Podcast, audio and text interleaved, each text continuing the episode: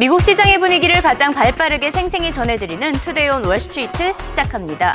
다우지수 장중 또 16,000선을 찍었습니다. 지금 현재 15,000선 후반에서 거래를 하고 있는데요. 다우지수만이 상승을 하고 있습니다. 그 이유는 바로 주택용품 소매업체 홈디포의 실적 호조에 따라서 다우지수만이 상승을 하고 있는데요. 오늘 새벽 외신의 헤드라인을 장식한 세 업체가 있습니다. 홈디포, JP모건, 테슬라인데요. 이들을 둘러싼 소식들을 하나하나씩 짚어보겠습니다.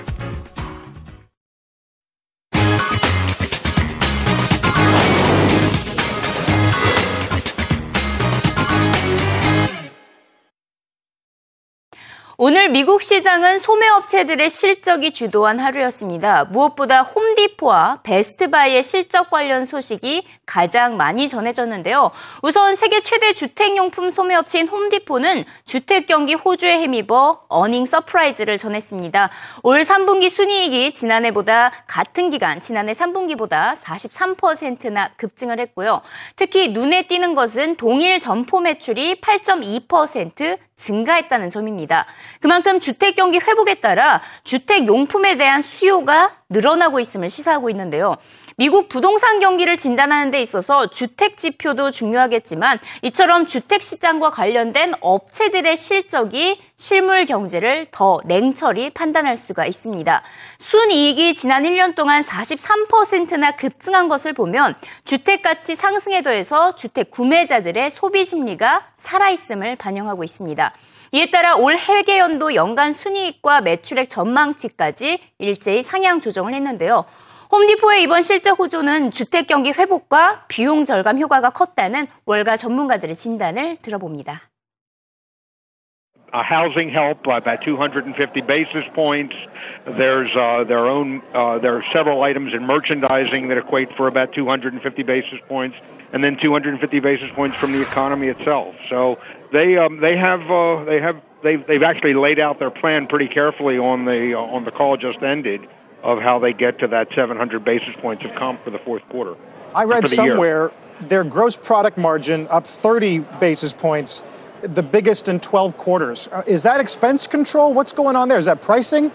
Well, they had very good expense control. Obviously, with the they get leverage, their gross margins also accounted for 2 cents a share from our model this year and this quarter. They're up about 35 basis points year over year. I don't think the fourth quarter is going to be quite as good. Carol went over that, or the CFO went over that in the call. We think maybe about 15 basis points year over year degradation for the fourth quarter, but still an extremely good performance on the gross margin line and an awfully good performance on the expense line. 네, 오늘 새벽에 JP모건과 관련된 소식도 계속해서 업데이트되는 것을 확인할 수가 있었는데요. 미국 법원이 JP모건에게 지난 2008년 부실모기지 판매에 대한 벌금으로 130억 달러, 우리 돈으로 14조 원을 책정한 바가 있었죠. 이에 대한 최종 합의가 오늘 안에 결정되는 것으로 알려줬었고요. 지금 현지 이 시각 브레이킹 뉴스를 보니 합의가 된 것으로 알려지고 있습니다. 130억 달러라는 벌금 최종적으로 적용이 될 것으로 보입니다. 이 가운데 40억 달러는 하우스 푸어 등 재정난을 겪고 있는 주택 소유자들에게 전달될 예정인데요. 특히 금융위기 당시 가장 큰 타격을 받았던 저소득층들에게 추가 대출 비용을 제공할 것으로 전망이 되고 있습니다. 주택 소유자들의 재정적 부담이 줄면서 주택시장 회복 기조에 박차를 가할 수가 있겠죠. 법조계 종사자들은 벌금 규모가 중요한 것이 아니라 JP모건이 문제를 해결하기 위해 적극적으로 나서고 있다는 점이 눈에 띈다고 주장하고 있습니다. I think that the most important thing here is JPMorgan is working through its problems, and this is one of its larger problems. It has still a lot of other ones it has to work itself through, but it's taking an important step here today. Yes, it's a record fine, but a lot of this money is going to go to help homeowners. Look, I think you're going to hear there's going to be some renegotiations on many mortgages out there, and so you'll see homeowners getting some relief. So this goes straight to these people, and it's important, too. Institutional investors are getting relief. You know, some of them will get relief through this package, I believe, when it's announced. But there are also a lot of them are also bringing their own lawsuits. There have been, you might have seen the last few days. There was another settlement announced with Bank of America. And so, you know, it's everyone, okay? Then the problems flowed all the way through. Yes, the institutions were hurt too, but homeowners were hurt also. And I do like a package like this from a lawyer's perspective that actually does give financial relief to everyone in the chain who's been damaged. I think it's great. 테슬라를 둘러싼 논란도 시장을 뜨겁게 달궜습니다. 테슬라의 전기차인 모델 S에서 배터리 화재 사고가 두 차례나 발생을 했었죠. 이에 따라 오늘 미국 당국의 고속도로 교통안전국이 본격적인 조사에 착수하기로 결정을 했습니다. 조사 착수 소식이 전해지자 테슬라의 주가가 처음에는 4% 넘게 빠졌다가 장 막판에 접어들수록 반등을 하면서 5% 상승한 126달러 선에서 거래가 되고 있습니다. 테슬라의 주가 처음에는 160달러까지 달했었죠. 지난 10월 1일 최초로 화재 사고가 발생한 이후에 38%나 하락한 상태입니다. 이에 대해서 앨런 머스크 테슬라 CEO가 트위터를 통해서 이런 입장을 전했습니다. 인명피해도 없던 모델 S의 화재 사건에 대해서 왜 이렇게 언론이 떠들어대는지 이해를 할 수 없다고 지적을 했습니다. 연간 10만 건의 휘발유 자동차 화재 사건이 발생을 하면서 100명 이상이 사망을 하고 있는 소식보다 한 명도 다치지 않은 전기차 화재가 논란이 되는 것이 이해할 수 없다고 반박을 한 것인데요. 이에 따라 테슬라는 모델 S 차량에 대한 리콜 의사 전혀 없다고 공식적으로 밝히고 있습니다. 하지만 당국에서 조사를 한 후에 화재 위험 요인이 있다고 판명될 경우에는 무려 13,000대 이상의 모델 S가 리콜될 가능성이 조금은 남아 있습니다. 결국 테슬라의 주가는 조사가 펼쳐지는 동안에는 기존의 160달러 회복은 어려울 것으로 보이는데요. 짐 크레이머는 이번 논란만 넘긴다면 테슬라의 주가 충분히 반등할 수 있을 것으로 전망했습니다. Took his price target down to 110. The analysts were still higher. I do point out that it is, I would rather have an electric battery than a gasoline engine. I've often found that gasoline does ignite. Tends to be flammable. You never see Upon impact. I've never really felt that it would, the idea that a battery could really debris on the road, you know, that's an issue. Oh, that video is like, I know. That video it's like, where's the Pinto, right? I know. Meanwhile, but we've seen this before, certainly a heavily shorted stock, and which just continues to go up, and then finally, for some reason that we can never quite really figure, whether it was him saying maybe it's a little overvalued, or maybe it is the concern about fires, even if it's unjustified, it starts. It's over. Well, maybe all the shorts are done. Maybe everybody covers. I don't know. And then the thing goes down. How about if you hear cancellations of orders? It wouldn't. I mean, if you don't hear cancellations of orders, this stock goes back. But if there is just a sense, you know what, let's take a look to see whether this is pervasive. 이번 주부터 시장이 본격적으로 집중하고 있는 분야가 바로 소비 경기인데요.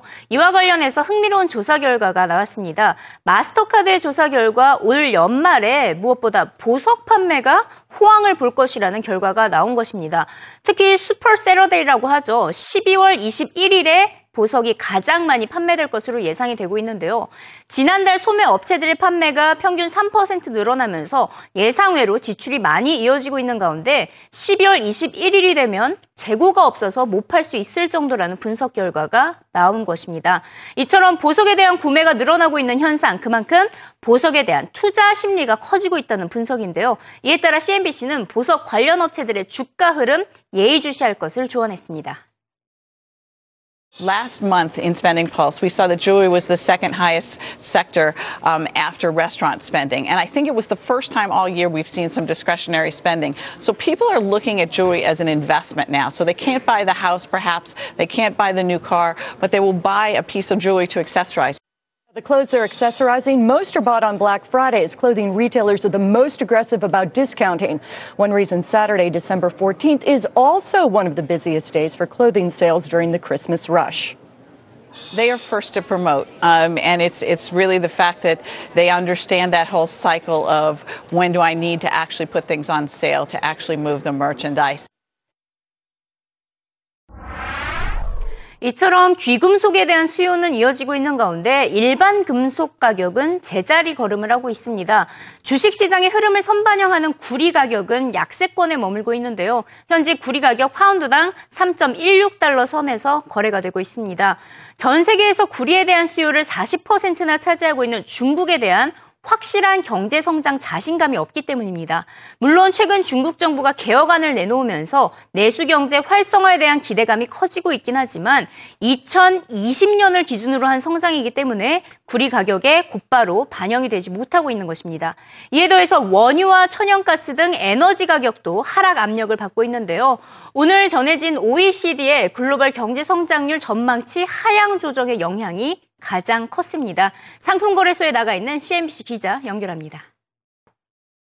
Energy prices this morning coming under pressure. Watching West Texas Intermediate under $93 a barrel, 92.62 to be precise. We are seeing higher than average volume in the WTI futures this morning. Part of the pressure coming from the OECD reducing its global growth forecast for this year and also next year, but also planning to see some volatility in these contracts as well around the pending talks going on with Iran and its nuclear program. Tomorrow we are expecting to get our weekly inventory report on petroleum supplies. Traders are looking for a 2 million barrel build. That would be the ninth consecutive week, so we will be watching for that. Finally, natural gas was the bright spot in the pits this morning, although it is coming back a little bit. Meantime, traders are saying they are expecting the forecast for temperatures to be a little bit colder than expected to boost nat gas futures.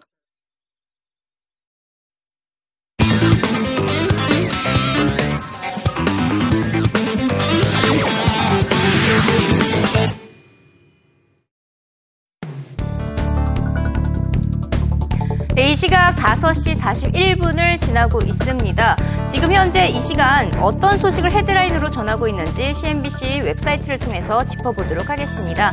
우선 첫 번째 소식은 워렌 버핏의 사진이 띄어져 있는 것을 확인할 수가 있는데요. 워렌 버핏이 미국 증시 여전히 합리적인 수준으로 계속해서 추가 상승할 수 있을 것이라는 입장을 전했습니다. 지금부터 5년과 10년을 더 본다면 훨씬 더 오를 것이라는 입장을 전한 것인데요.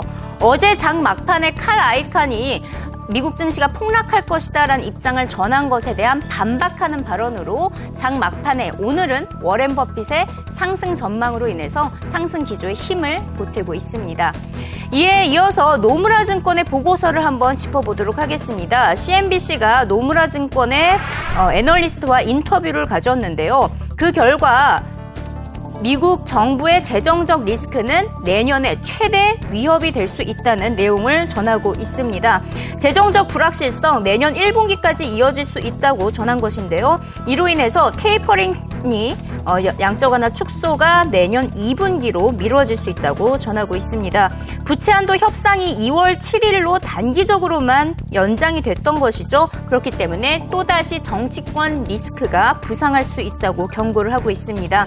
오늘 OECD 역시 미국 정부가 디폴트에 다시 빠진다면 2008년과 같은 리먼 브라더스와 같은 재앙에 다시 빠질 것이라고 경고를 한 바가 있습니다. 내년 미국 정치권 리스크 또다시 부상될 수 있다라는 경고성 메시지가 계속해서 전해지고 있습니다. 이와 관련해서 미국의 양적 완화 축소 가능성에 대해서 언급을 하지 않을 수가 없겠죠. CNBC는 양적 완화 축소가 아시아 태평양 지역의 부동산 시장에 어떤 영향을 미치고 있는지 인터뷰를 가졌습니다. 삭소은행의 스틴 야콥스 이코노미스트와 인터뷰를 가졌는데요. 그의 주장에 따르면 지금 아시아 태평양 지역 자산 시장이 아주 느슨한 미국 통화 정책에 많이 의지를 하고 있으며 미국 자산에 의존되어 있다고 경고를 했습니다. 이에 따라서 아시아의 부동산 시장이 40에서 50% 조정에 빠질 수 있다고 경고를 한 것인데요.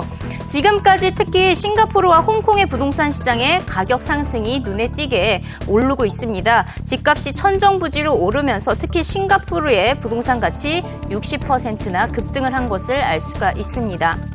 야콥슨 이코노미스트는 아시아 주택시장과 이 같은 버블이 미국 서브프라임 위기 때와 비슷하다고 경고를 하면서 이 같은 위기 아주 빨리 올 수 있다고 전망을 하고 있습니다.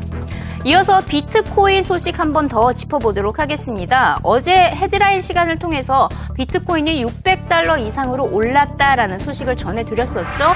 하지만 미국 상원 청문회가 끝난 이후에 비트코인 버블 가능성이 제기가 되면서 지금 현재 $400로 다시 떨어졌습니다.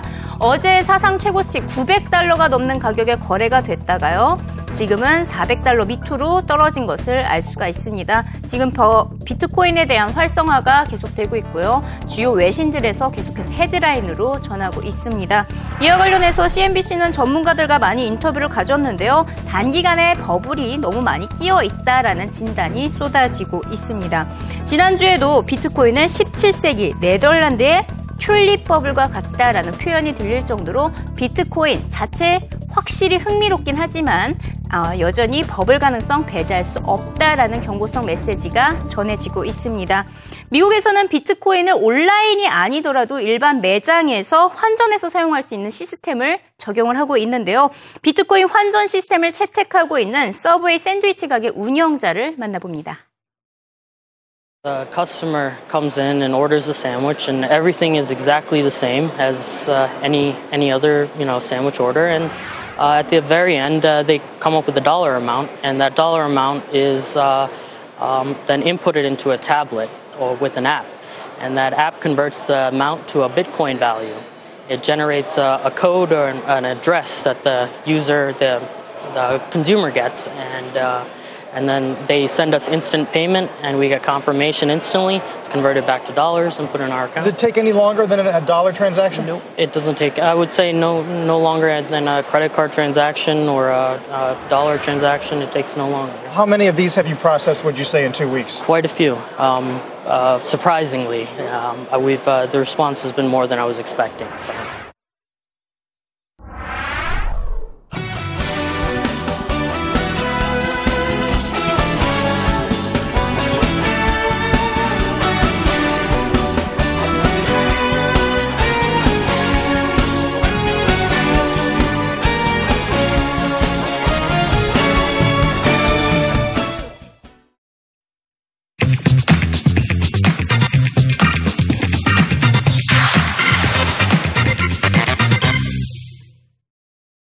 안녕하세요. 월가의 흥미롭고 유익한 정보를 모아보는 시간 와글와글 CNBC 오진석입니다. 지난 17일 아랍에미레이트 두바이에서는 에어쇼가 개막을 했습니다. 지금은 파리 에어쇼가 가장 유명하지만 앞으로 전 세계 항공기 시장은 중동이 주도할 것이다 이런 이야기가 나오고 있는 상황이었는데요. 이를 증명하듯이 중동 지역 항공사들이 5.1달러를 대규모로 풀었습니다. 개장 하루 만에 이들이 쓴 돈 150조 원이 넘습니다. 중동 두바이 현지로 가보시죠.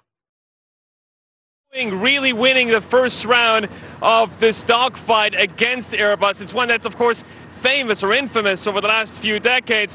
Boeing securing orders with Etihad, with Emirates, and, of course, with Qatar Airways. Those were the three major airlines that made the orders. The biggest one and the biggest for Boeing in its commercial order history was the one with Emirates. All of these, by the way, for the 777X, which is their new generation airliner, expected to come into service towards the later end of this decade, will be more fuel efficient.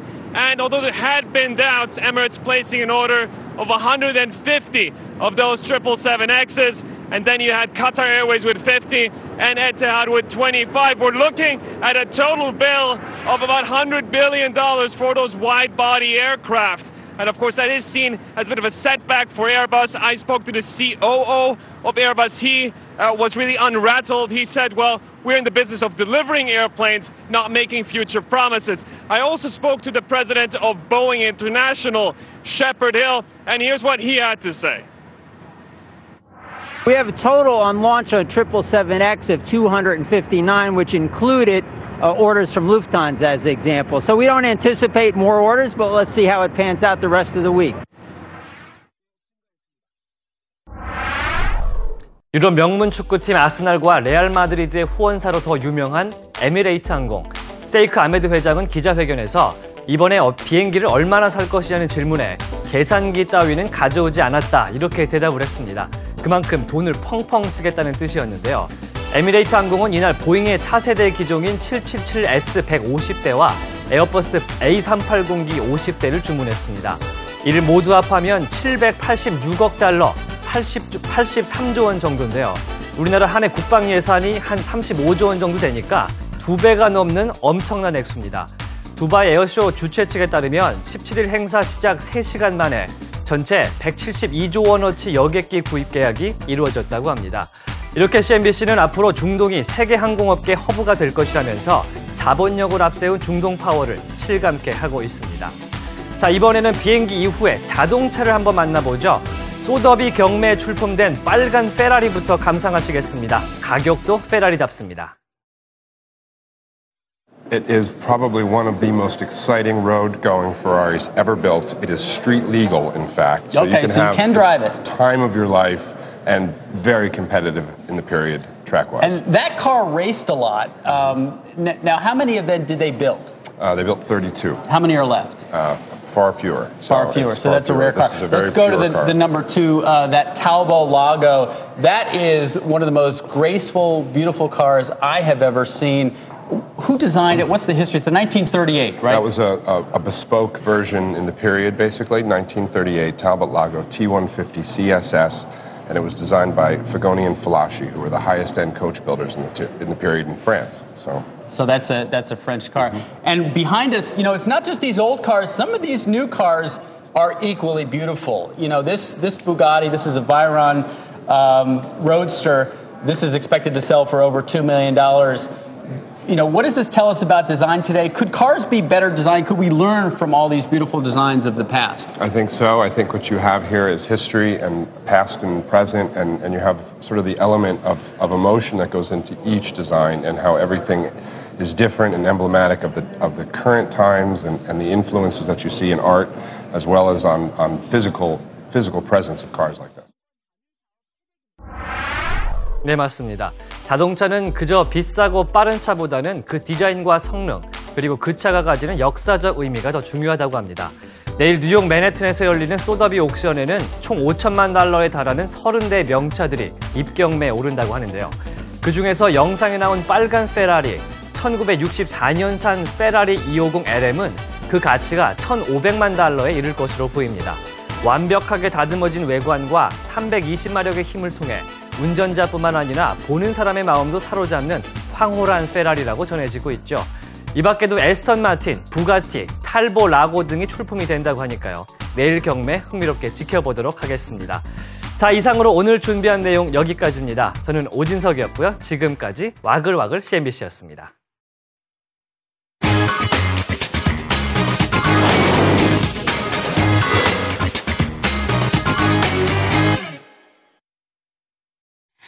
JP몰건이 무려 14조 원에 달하는 사상 최대 규모의 벌금을 물게 됐다는 소식, 결국 하우스 푸어들을 지원하는 데 사용된다고 하니 미국 부동산 경기 회복을 기대를 해보도록 하겠습니다. 다우지수 16,000, S&P 500 1,800 돌파 이후에 이 수준에 제대로 계속해서 머물지 못하고 있습니다. 빠지고 있는데요. 밸류에이션 고평가와 버블 우려에 경계심이 반영되고 있습니다. 내일 전해질 FOMC 의사록 내용을 주목하시길 바랍니다. 네, 지금까지 이승이었고요. 내일도 생생한 글로벌 금융시장 소식으로 돌아오겠습니다.